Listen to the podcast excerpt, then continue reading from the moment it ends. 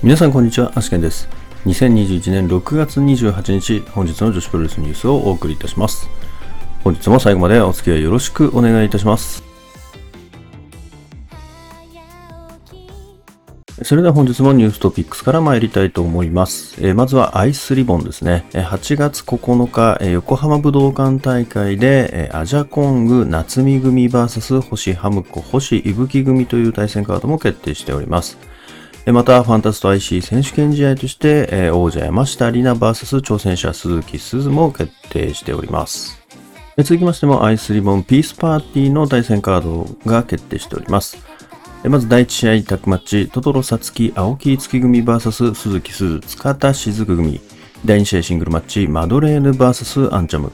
第3試合タッグマッチ、テクラ花ほのり組 VS はるかつくし交互桃組となっております。続きまして、東京女子プロレス、えー2週間後に迫った第2回女性限定工業ですね。7月11日、板橋グリーンホール大会となりますが、えーこちらにですね、ネオビー式軍の先様メイサン・ミッシェルの2人の出場が決定したというニュースです。続きましても、アイスリボン7月4日、スキップシティの全対戦カードが発表となっております。まず第1試合タッグマッチ、チェリー・真白雪組 VS 雪ひまや尾崎舞香組。第2試合、武道カッコ仮デビュー戦シングルマッチ、ラム会長 VS 武道カッコ仮。え第3試合タッグマッチ、セラリサ、藤田茜組 VS 青野美久、石川直組。第4試合6人タッグマッチ、テクラ、トトロサツキ、鈴木鈴組 VS 山下里奈、宮城もち、バニー、及川組。第5試合タッグマッチ、藤本司、松本博代組 VS はるかつくし、星ハムコ組となっております。え続きまして、小林加穂選手から、えー突然、まあ、ご報告ということでですね、えー7月からですね、えー休業させていただくということになったということをですね、本人のツイッターのアカウントの方でですね、本日お昼ぐらいですかね、発表がありました。まあ本人のこのメッセージを見ていただければわかると思うんですけれども、まあ本人曰くですね、まあ、方向性に迷いが生じたということで、自分のまあ行く道がちょっとわからなくなってきたと、迷子になってますというところでですね、ちょっと自分をこう見つめ直したいというところで、えー、まあ休養という選択をしたということですね。まあ、なので何かこう、引退とか後ろ向きなことではなく、まあ、病気とか怪我とかそういうことではなく、まあ、前に進むための休養ですということですね。なので、まあ、しばらく少し時間はかかるかもしれませんが、まあ、帰ってくるのをですね、えー待ちたいと思いますね。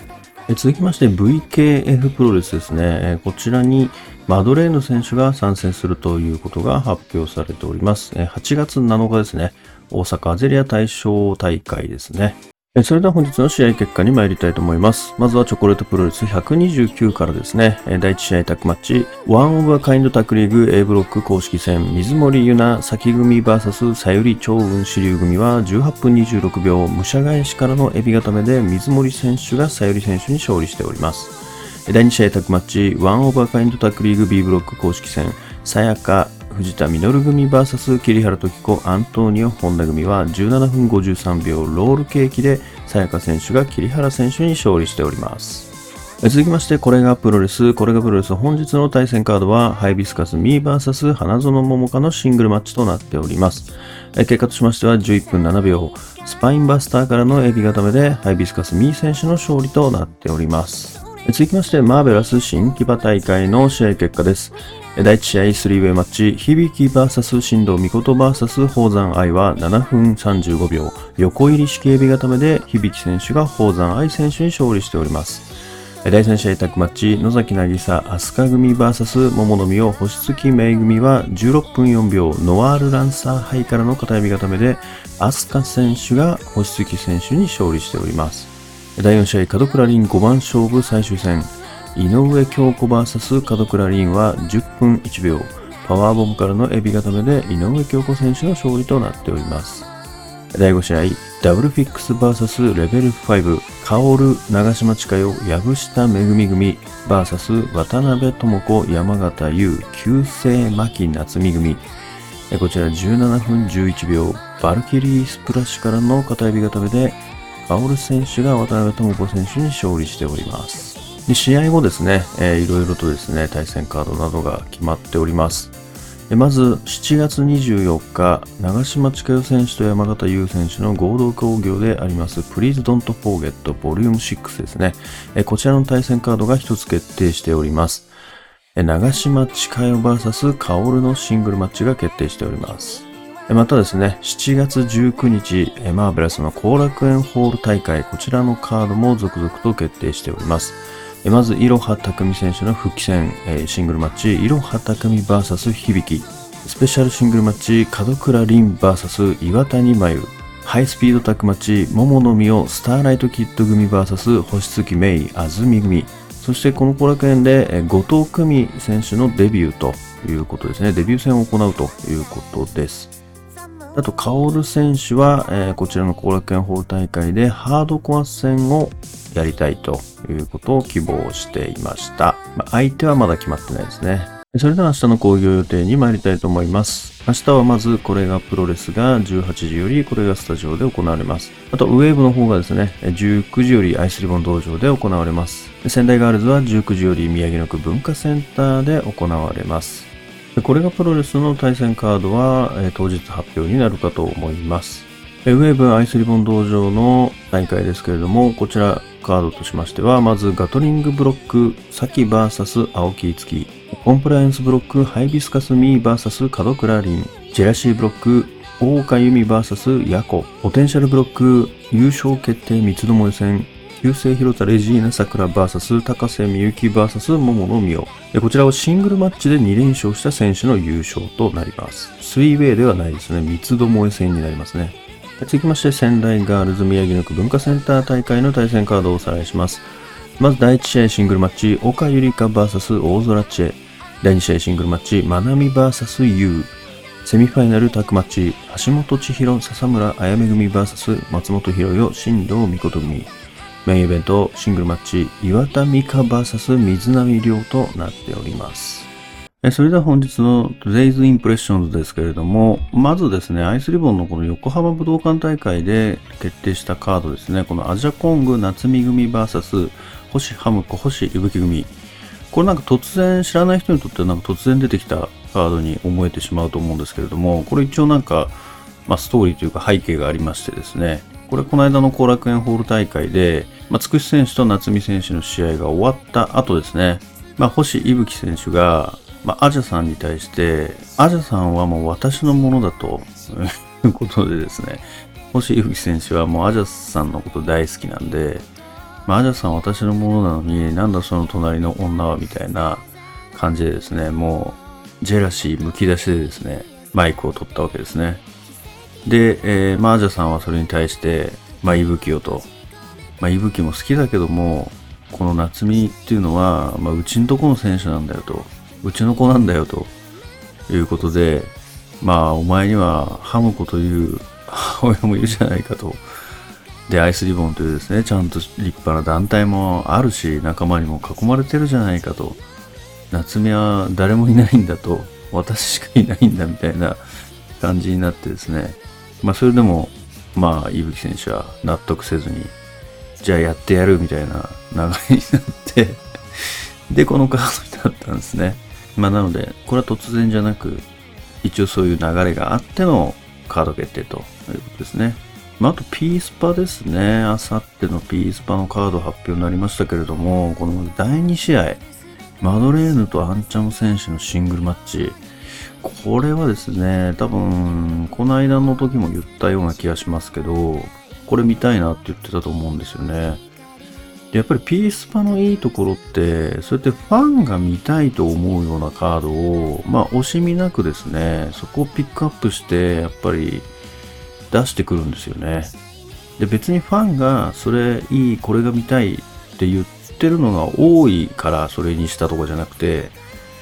大体ファンならこれ見たいんだろうなみたいなのをやっぱ汲み取ってくれるんですよね。だから本当にファン目線で対戦カード決めてるな、マッチメイクしてるなっていうのがすごい感じる大会なんですよね、ピースパって。でそれがすごく自分的にはなんか刺さってんのかなと思いますよね。だから毎大会、なんていうんですかね、あ、これ見てみたいっていうカードがやっぱり一つはありますからね、必ず。まあそうなると、まあおのずと見ちゃいますよね。まあやっぱりなんだかんだ言ってね、見たいカードがあるかどうかって非常に大事な要素だと思うので、やっぱりそこをうまくついてきてるなと思いますね、ピースパワー。これ誰が考えてるんでしょうね、マッチメイクは。プロデュースの美しさなのか、またまた違う人間なのかわかんないですけど、いや、非常にうまいカード編成だなってやっぱりいつも思いますね。えそれからですね、スキップシティの方も対戦カード決定しましたけれども、これの、何ですかね、こう、裏テーマというか、まあ、裏じゃないんですけど、テーマとしては、この後にですね、控えてる後楽園ホール大会、7月の後楽園ホール大会では、インターナショナルリボンタッグをかけたスリーウェイマッチ、タックのスリーウェイマッチがあると思うんですけれども、そこに出場するチーム、3チームですね。そこの、まあ、前哨戦ではないんですけれども、まあ、試運転的な形の試合になってるのかなと思いますね。まず第1試合では、幸選手と尾崎舞香選手。で、第3試合では、セラ選手と藤田茜選手。で、メインで藤本選手と松本博選手という形でですね、それぞれタッグ戦に出場するチームが、まあ、別のチームとですね、まあ、戦うという形で、まあ、タッグチームとしての試運転を行うような感じになってるのかなと思いますよね。で、この大会ではもう一つですね、そのラム会長と、あと、武道ですね、練習生武道のデビュー戦が決まってますとということで、まあ、対戦相手にラム会長。で、ラム会長自体は、デビュー戦の相手を務めるのが初めてだということですので、まあ、デビュー戦の相手デビューですね、ラム会長も。ある意味デビュー戦対デビュー戦ですから、ここは。で、えー、っと、まあ元祖キッズレスラーとしてですね、まあこの武道、武道は12歳ですかね。現代の令和のキッズレスラーに対して、まあどういう洗礼を与えていくのかとか、まあキッズレスラーとは何ぞやみたいな教えをですね、きっと教えてくれるんじゃないかなと期待してますね。また、スキップシティってあれがないんですよね、配信が。ライブ配信がないので、まあ、ちょっとあれですよね。少ししてから、まあ、録画で見ることになるのかなと思いますけど、まあ、ライブ配信ができないのなら、録画配、まあ、ニアライブみたいな感じで、その日に録画したのその日の夜とかにやってもらえるとめちゃくちゃ嬉しいんですけどね。まあ、これはすごいわがままですけど。まあ、ニアライブ的な感じで、録画を、もうほんと当日の夜とかやってくれるとしたら、昼間の結果を全くシャットアウトして夜見るんで、まあ、そしたらほぼライブと一緒なんで、まあ、それだと嬉しいんですけどね。まあ、わがままですね。あ、と今日驚いたのは、やっぱりこの小林香萌選手の休養宣言ですよね。まあ本人が動画の中で語ってるものが全てだとは思いますけれども、やっぱり小林香萌選手もそのメキシコ行ったりとかして、まあ、着々にこう力をつけてきてる最中だとは思うんですけれども、やっぱこう自分の思う通りにことが進んでないというか、まあ、ちょうどこの6月28日で8年？そうですね、8年ですね。8年ということで、丸 8, 8年ですね。まあこの8年続けてきて、やっぱり自分がこうなってないっていうおそらく理想形みたいなのがあったんだと思うんですよね。まただそこに自分がま納得できる形で近づけてるのかどうなのかっていうところをおそらくまあ悩んでるというか、なんかそんなようなツイートというか、なんかちょいちょい見かけたような気もしますよね。まあ、だからどれだけ、ややっぱり自分にこう自信があってもなかなか、まあ結果が出せなかったりとか、まあいろいろそういう思うところもあったのかなっていうふうには思うんですけれども、まあでもやっぱりこの8周年を迎えてこういう決断をしたっていうことはですね、非常にその前向きな休業だと思いますので、やっぱりこうやって休業してからブレイクする選手ってやっぱ過去何人かいたと思うんですよね。影津選手なんかも多分そうだったような気がしますよね。まあだからこの休業でですね、何かこう自分を変えてくるのかとか、まあ、この先どうしていくのかとか、まあフリーなので、まあ、例えばですけど、まあなんか団体に所属するとかいうのもまあありだと思いますし、あとは何か本当に全然変わっちゃうとか、マスクマンになっちゃうとか。あれ？マスクマン？マスクマン？いや、ないでしょうね。ないですよね さすがにないですよね、それは。それはさすがにないと思いますけど、マスクマン？マスクマンはさすがにないですよね、さすがに。7月から休業で、リバプールの風になる的なやつじゃないですよね、まさか。まさか。いや、違いますよね。違います。さすがに。さすがに違いますね。ちょっと今一瞬よぎりましたけど、あ、確かに小林佳穂選手でもいけるかもって思っちゃいましたけど、あの、何のことかというと、タイガークイーンの話なんですけど、まあ違いますよね。まあ、タイガークイーンはアスカ選手なんで、いや、でも小林佳穂選手でもいいな。なんか今ふと思いついちゃったけど、ありだな。全然ありじゃないですか。絶対やれるもんな。まあでもないでしょうね。こう、まあこうして動画にもして言ってるってことはまあ本当に休養だと思うんですけど、まあなのでね、まあ実際その、本当に自分が答えを見つけるまでしっかり休んでですね、まあやっぱりこう、悩みながら迷いながらまあこうずるずると進んでいくよりもやっぱり一旦こうバスッとこう休んで、ちょっと自分の気持ちを整理して、よし、こうしようっていうのをまあ決めてから進んだ方がまあいいと思うんですよね。まあなので、まあ温かく見守りながら待つということしか我々はできないと思いますけれども、まあ帰ってきた時はですね、本当にもしかしたらもう声援が遅れる時になってるかもしれないし、まあ大声援もしくは大拍手でですね、迎えてあげたいなと思いますよね。え、ないよね、クイーン。えそれからですね、明日はですね、キャッチ・ザ・ウェーブ2021、これ最終戦ですね。まあ、リーグ戦の最後ですね。明日でまあ、決勝トーナメントに進む選手が決まるということですね。で、まず、えー、じゃあ、ジェラシーブロックからいきますかね。ジェラシーブロック、明日は大岡由美選手とヤコ選手ということで、大岡選手が3点、ヤコ選手は0点ということですね。ということは、どういうことかというと、大岡選手が勝てば、大岡選手優勝と、ジェラシーブロック優勝。で、大岡選手が引き分けると、米山選手と並ぶということですね。で、大岡選手が負けると、米山選手がジェラシーブロックは優勝ということになりますけれども、これ並んだらどうなるんですかね。並んだらどうなるんだろう。まあ、なので、大岡選手としてはもうできるだけ勝ちたいですよね。で、コンプライアンスブロックは、門倉選手とハイビスカスミー選手が当たりますけれども、これ、両、あ、じゃないな、ハイビスカス選手は2点、門倉選手が3点ということですので、まあ、門倉選手は、まあ、勝ちか、引き分けで抜けるということですね。で、ハイビスカスミー選手は勝てばまだ抜ける可能性がありますね。そうですね。まあだからこの2人のどっちかってことですね。門倉選手かハイビスカスミー選手のどちらかが優勝ということですね。で、ポテンシャルブロックはこの3人の三つどもえ戦なので、まあその三つどもえ戦の結果次第ということですね。で、ガトリングブロックの方はもう野崎選手が進んでることが決定しておりますということですね。で、ちょっと予想していくと、まずジェラシーブロックの方は、これはですね、難しいですね。これでも米山選手行くんじゃないかな。これ、ヤコ選手が大岡選手食っちゃう気がするんですよね。こっちの方が面白いし。これ食いそうな気がしますね。これ、ヤコ選手勝って、米山選手が行くっていう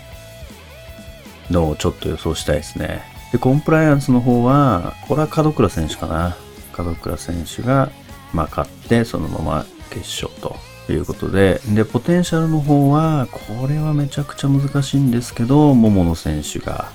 最終的に勝つんじゃないかなと思いますね。なので、決勝トーナメントは、米山香織、門倉凛、桃野美代、野崎渚という4人になる。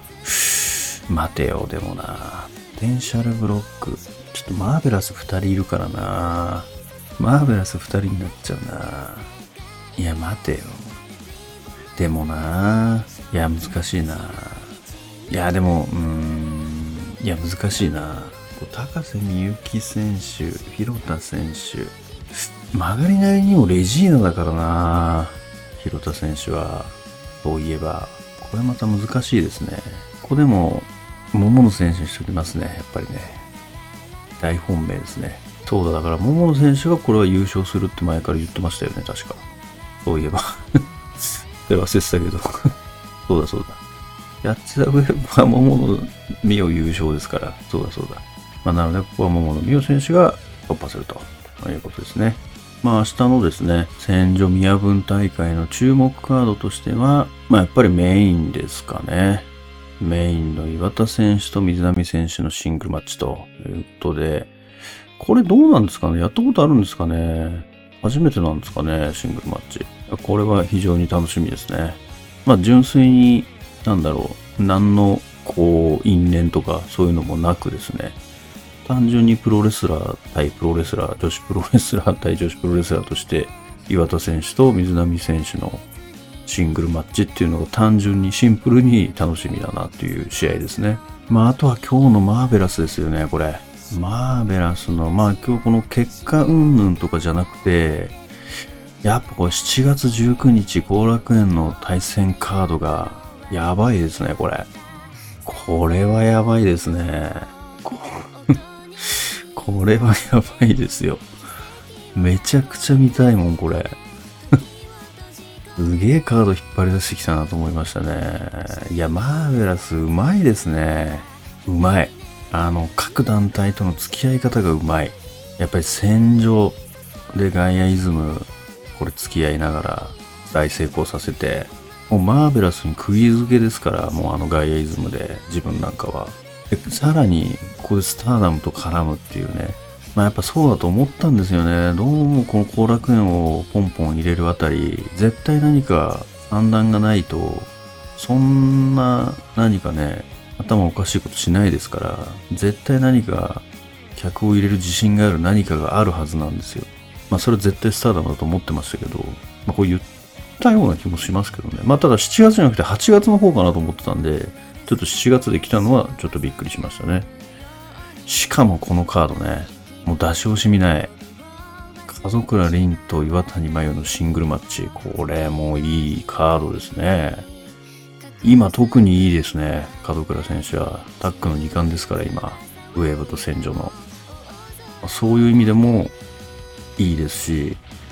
このタックマッチね、桃の実をスターライトキッド組 VS 星月メイ安住組。もうこんなのね、東京ドームでやる試合ですよ、これ。これ東京ドームでやる試合ですよ、これは。こんなハイスピードマッチ。これ今、どうですかね？事実上、ハイスピード界の多分頂上の4人じゃないですかね。頂点にいる4人のタックマッチだと思いますね。これは、この試合だけでも見に行きたい。これは見たい。これは絶対見たいですね。4月19。めちゃくちゃ行きたいですね、これ。これ久々にこんな行きたいカードないですよ。ちょっと興奮してますもんね。このカード見ただけで、字面見ただけでちょっと興奮しますもんね。いやー、素晴らしいカード持ってきましたね。素晴らしいマーベラス。で、これ何気に色はたくみたい響きも見たいですからね、普通に。いや、見たいっすよ。うまいなー。うまい。マーベラスうまい。マッチメイクもうまい、これ。マッチメイクもうまいし、ちょっとその団体のね、他団体との付き合い方もうまい。うまいです。本当に。もうしてやられたなっていう感じしかないですね。これは誰の知恵なのか。まあ、長代さんなんですかね。いや、すごいっすよ。もう美味しいとこ取りですもんね。やっぱり戦場との対抗戦もそうですし、スターダムとの、まあ、対抗戦とは言わないでしょうけど、これは交流戦なんですかね。まあ、それもそうですし、素晴らしいですね。もうこのカード聞いた時もううなりましたね。いやーっつって。マーベラスすごいなって。いや、本当に今、ちょっと各団体の中でも一番熱いかもしれないですね、マーベラスが。ちょっと7.19はこれ本当に行きたいな。7月ちょっとやばいですね。やばい大会が多いですね。シードリングもありますしね。ちょっと7月19は検討しますね。いや、本当に楽しみですね。まあでも、まあ、いけなかったとしても配信は絶対見れると思うので、まあそういう部分でもマーベラス本当ありがたいですよね。あ、そうだ。で、あれだ。今日あれですね。レベル5とダブルフィックス、まあ誰出てくるのかなと思って、まあ、千佐子選手と夏っぽい選手はね、怪我で出れないのは分かってたので、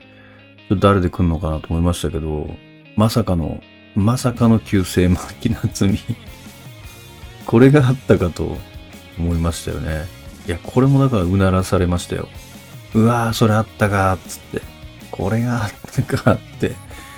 いやー、そうですよね。そうだよ。これあるよっていうね。いや、ほんとすごいっすね。で、広田さんももうこれがあるから、もうそういうなんですか？こう誰かが怪我した時の、やっぱり一番目に頭に思いつく選手になっちゃいましたからね。そういう意味では。でそういう意味ではもうその地位を確固たるものにしましたよね。素晴らしいですね。広田選手は本当に素晴らしいですよ。すごいですね。もう本当にリスペクトしますね。広田選手は。まあやってることはあれですけど、やってることはあれですけど、いや、本当に、やっぱりふざけんのってちゃんとできるからふざけられるんで、やっぱり本当にすごい頭が柔軟だなと思いますよね。天才ですよね、やっぱり。天才、違った意味の天才というか、まあ本当天才の部類だと思いますよ。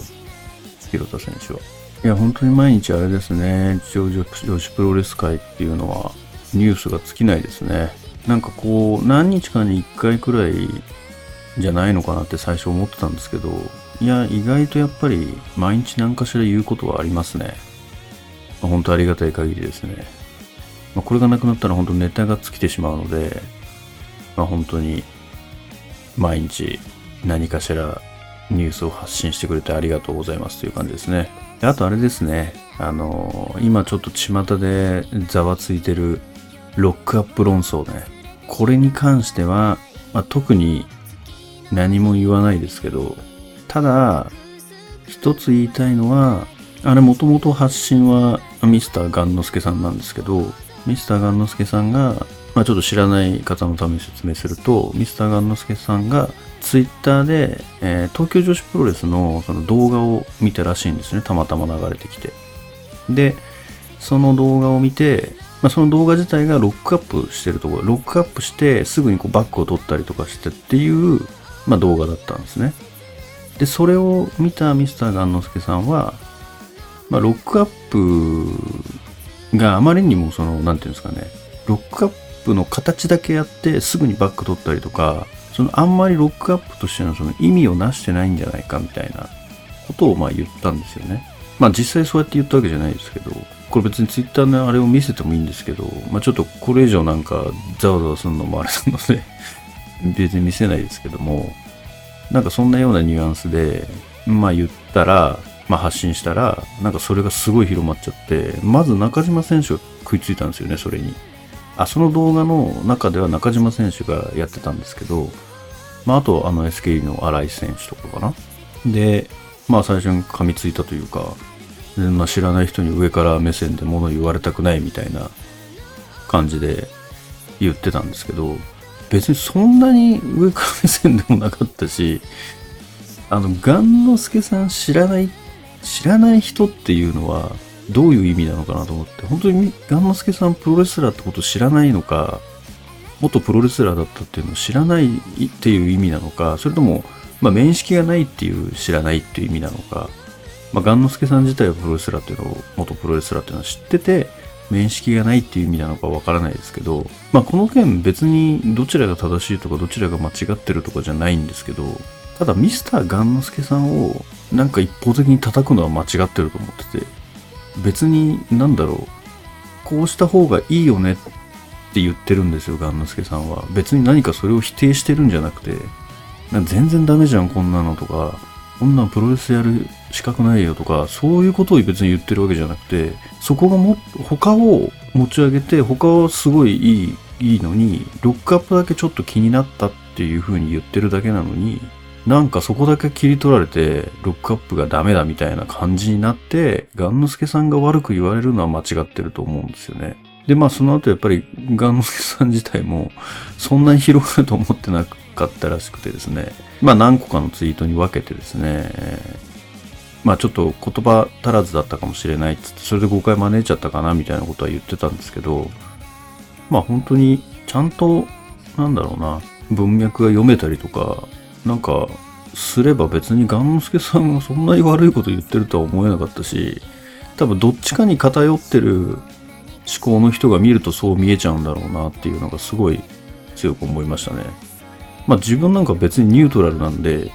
どっちの言い分もわかるし、別に、なんていうのかな。まあ、雁之助さんの言うと言うことも、まあそうだよねって思うし、別に中島選手がすごいロックアップにこだわってやってるならやってるで別に、それも否定しないし、なんかどっちかに偏っちゃって言ってる人たちはなんか違うなって思いますね。で、あれ、雁之助さんのツイートに乗っかってね、言ってる人たちもおかしいと思うんですよね。いや、そうだそうだっつって、今の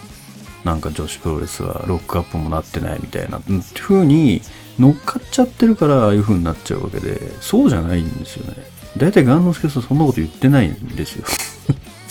のになんか周りがそうやって林立てて炎上させるからそんなことになっちゃうんですよね。だって別に雁之助さん他はすごい褒めてるのに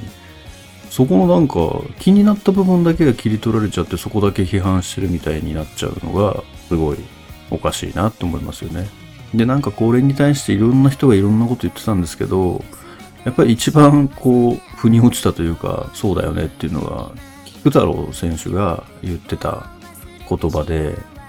まあ本当にこう教える人によってもう全然違うと。だから若い人はこう A という人に教えてもらった時はこうし教えてもらったからこうやったら B の人にはそれは違うって言われるとかっていうふうに、まあ、困惑しちゃうよねっていう話があって、まあ、それも確かにそうだなと。まあ、だけど、やっぱりそれぞれその十人十色、やっぱりいろいろあるっていうのが、まあ、それをそのいろいろな人に教えてもらって自分の中に取り込んでそれで自分がその中からどれの引き出しを出すのかっていうのは、まあ、自分次第でやっぱりそこがプロレスとしてのその奥深いところっていう風に言ってたんですよね。いやー、すごいなと思って、まあそれだなと思って。もうそれしか回答ないなと。まあ回答はそれだなと。正解と思って思いましたけどね。まあだからもうほんとそれにつきますよね。だから別に、雁之助さんが言ってることも間違いじゃないし、中島翔子選手が言ってることも間違いじゃないし、だ別にあんなに確かになんか広がる話でもないような気がするんですけどね。多分どっちかの偏りの人がそれぞれ偏っちゃってるから、なんか喧嘩みたいになっちゃうんで。まあ、ガンノスケさんの話はガンノスケさんの話ですごい興味深かったですけどね。やっぱ本当に最近、ロックアップでこう、押し込んでいくっていう試合ってあんまないですからね。まあ正直。ロックアップってまあ力比べですもんね。だから本当にその、形としてのロックアップっていうか、まず最初はロックアップみたいな、とりあえずロックアップみたいなとりあえずビール的な、その、とりあえずロックアップみたいな感じってあるじゃないですか、やっぱり。とりあえず、なんか組んだ形だけして、その後すぐに、あの、まあ、バック取ったり腕取ったりっていう風に入っていくロックアップあると思うんですけど、まあ、あれはだから、結局、ロックアップとしての意味はなさないですよね。だからそういうことを言ってたと思うんですけど、で、ちゃんとしたロックアップの、なんていうんですかね、持つ意味を理解して、本当にやってんのかなっていうふうな、まあ、疑問を呈しただけだと思うんですよね。まあそれは本当に確かに見てて思いますし、だって最近あのロックアップでこう押し込んでみたいな、押し込んでおおみたいなやつってあんまないでしょ。多分。ここ最近で言うと僕は駿河明と梅崎遥の1回目のシングルマッチでそれやってたんですよ。ロックアップでも押し、押し合って、負けねえぞみたいな で、ひっくり返したりとかして、あれ、あ、なかなかこれ最近見ないなと思って、すごいあそこ、なんか興奮した覚えありますけどね。やっぱりそこだと思うんですよね。ロックアップだけで凄さ見せつけられるのかっていうところもあるし、やっぱりそこは最近そういうのってやっぱ見られないから、まあそういう部分をまあ言ってただけだと思うんですけどね。なんかだから別にそれは間違ってないし、多分ファンの人も思ってることだと思いますけどね。まあでも中島選手はこだわりを持ってやってるっていうんだったら、別にそれはそれでやればいいし、だったらもう少しロックアップを長めにやるとか、なんかそこは考えればいいんじゃないかなと。今後ね。今じゃあ、そういう風に見られちゃってるんだなっていう風に思えばいいと思うんですけどね。自分がやってることが人にどう見えてるのかっていうところで、まあそう見られてるんだってそこで気づいて、あ、じゃあもうちょっとこうしてみようかなっていう風な材料にすれば別にいいだけだと思うんですよね。なんかそこで、なんだろうな、ちょっと感情的になって、いや、そんなことないって言っちゃったらもう終わりだと思うんですよね。もう成長はないかなって思うから、別にそこで感情的になる必要もないし、別にそれはアドバイスとして、なんか一旦受け、受け入れるか受け入れないかは別に、それは本人次第だと思いますけど、あ、なるほど、そういう見方もあるのかとか、なんかそういう風に変換できればいいんじゃないかなっていうだけなんですけどね。なんかちょっと違う方向に行っちゃってるなっていう気はしてますね。まあなんか書こうかな、ツイッターとかで書こうかなと思いましたけど、なんか、なんだろうな、なんかもういいやと思って なんかここで話しましたけど、なんか、だからそれぞれがもう、偏っちゃった思考になっちゃってるから、もうなんか違うよねっていう感じで、別にいいやって感じですね。だからその菊太郎選手のツイートが優勝ですね。あれが優勝です。え、それでは本日の女子プロレスニュースはここまでとしたいと思います。もしこのニュースが良かったと思いましたら、高評価やいいねをお願いいたします。また毎日ニュースの方更新しておりますので、ぜひチャンネル登録やフォローの方もよろしくお願いいたします。それではまた明日最後までお付き合いいただきましてありがとうございました。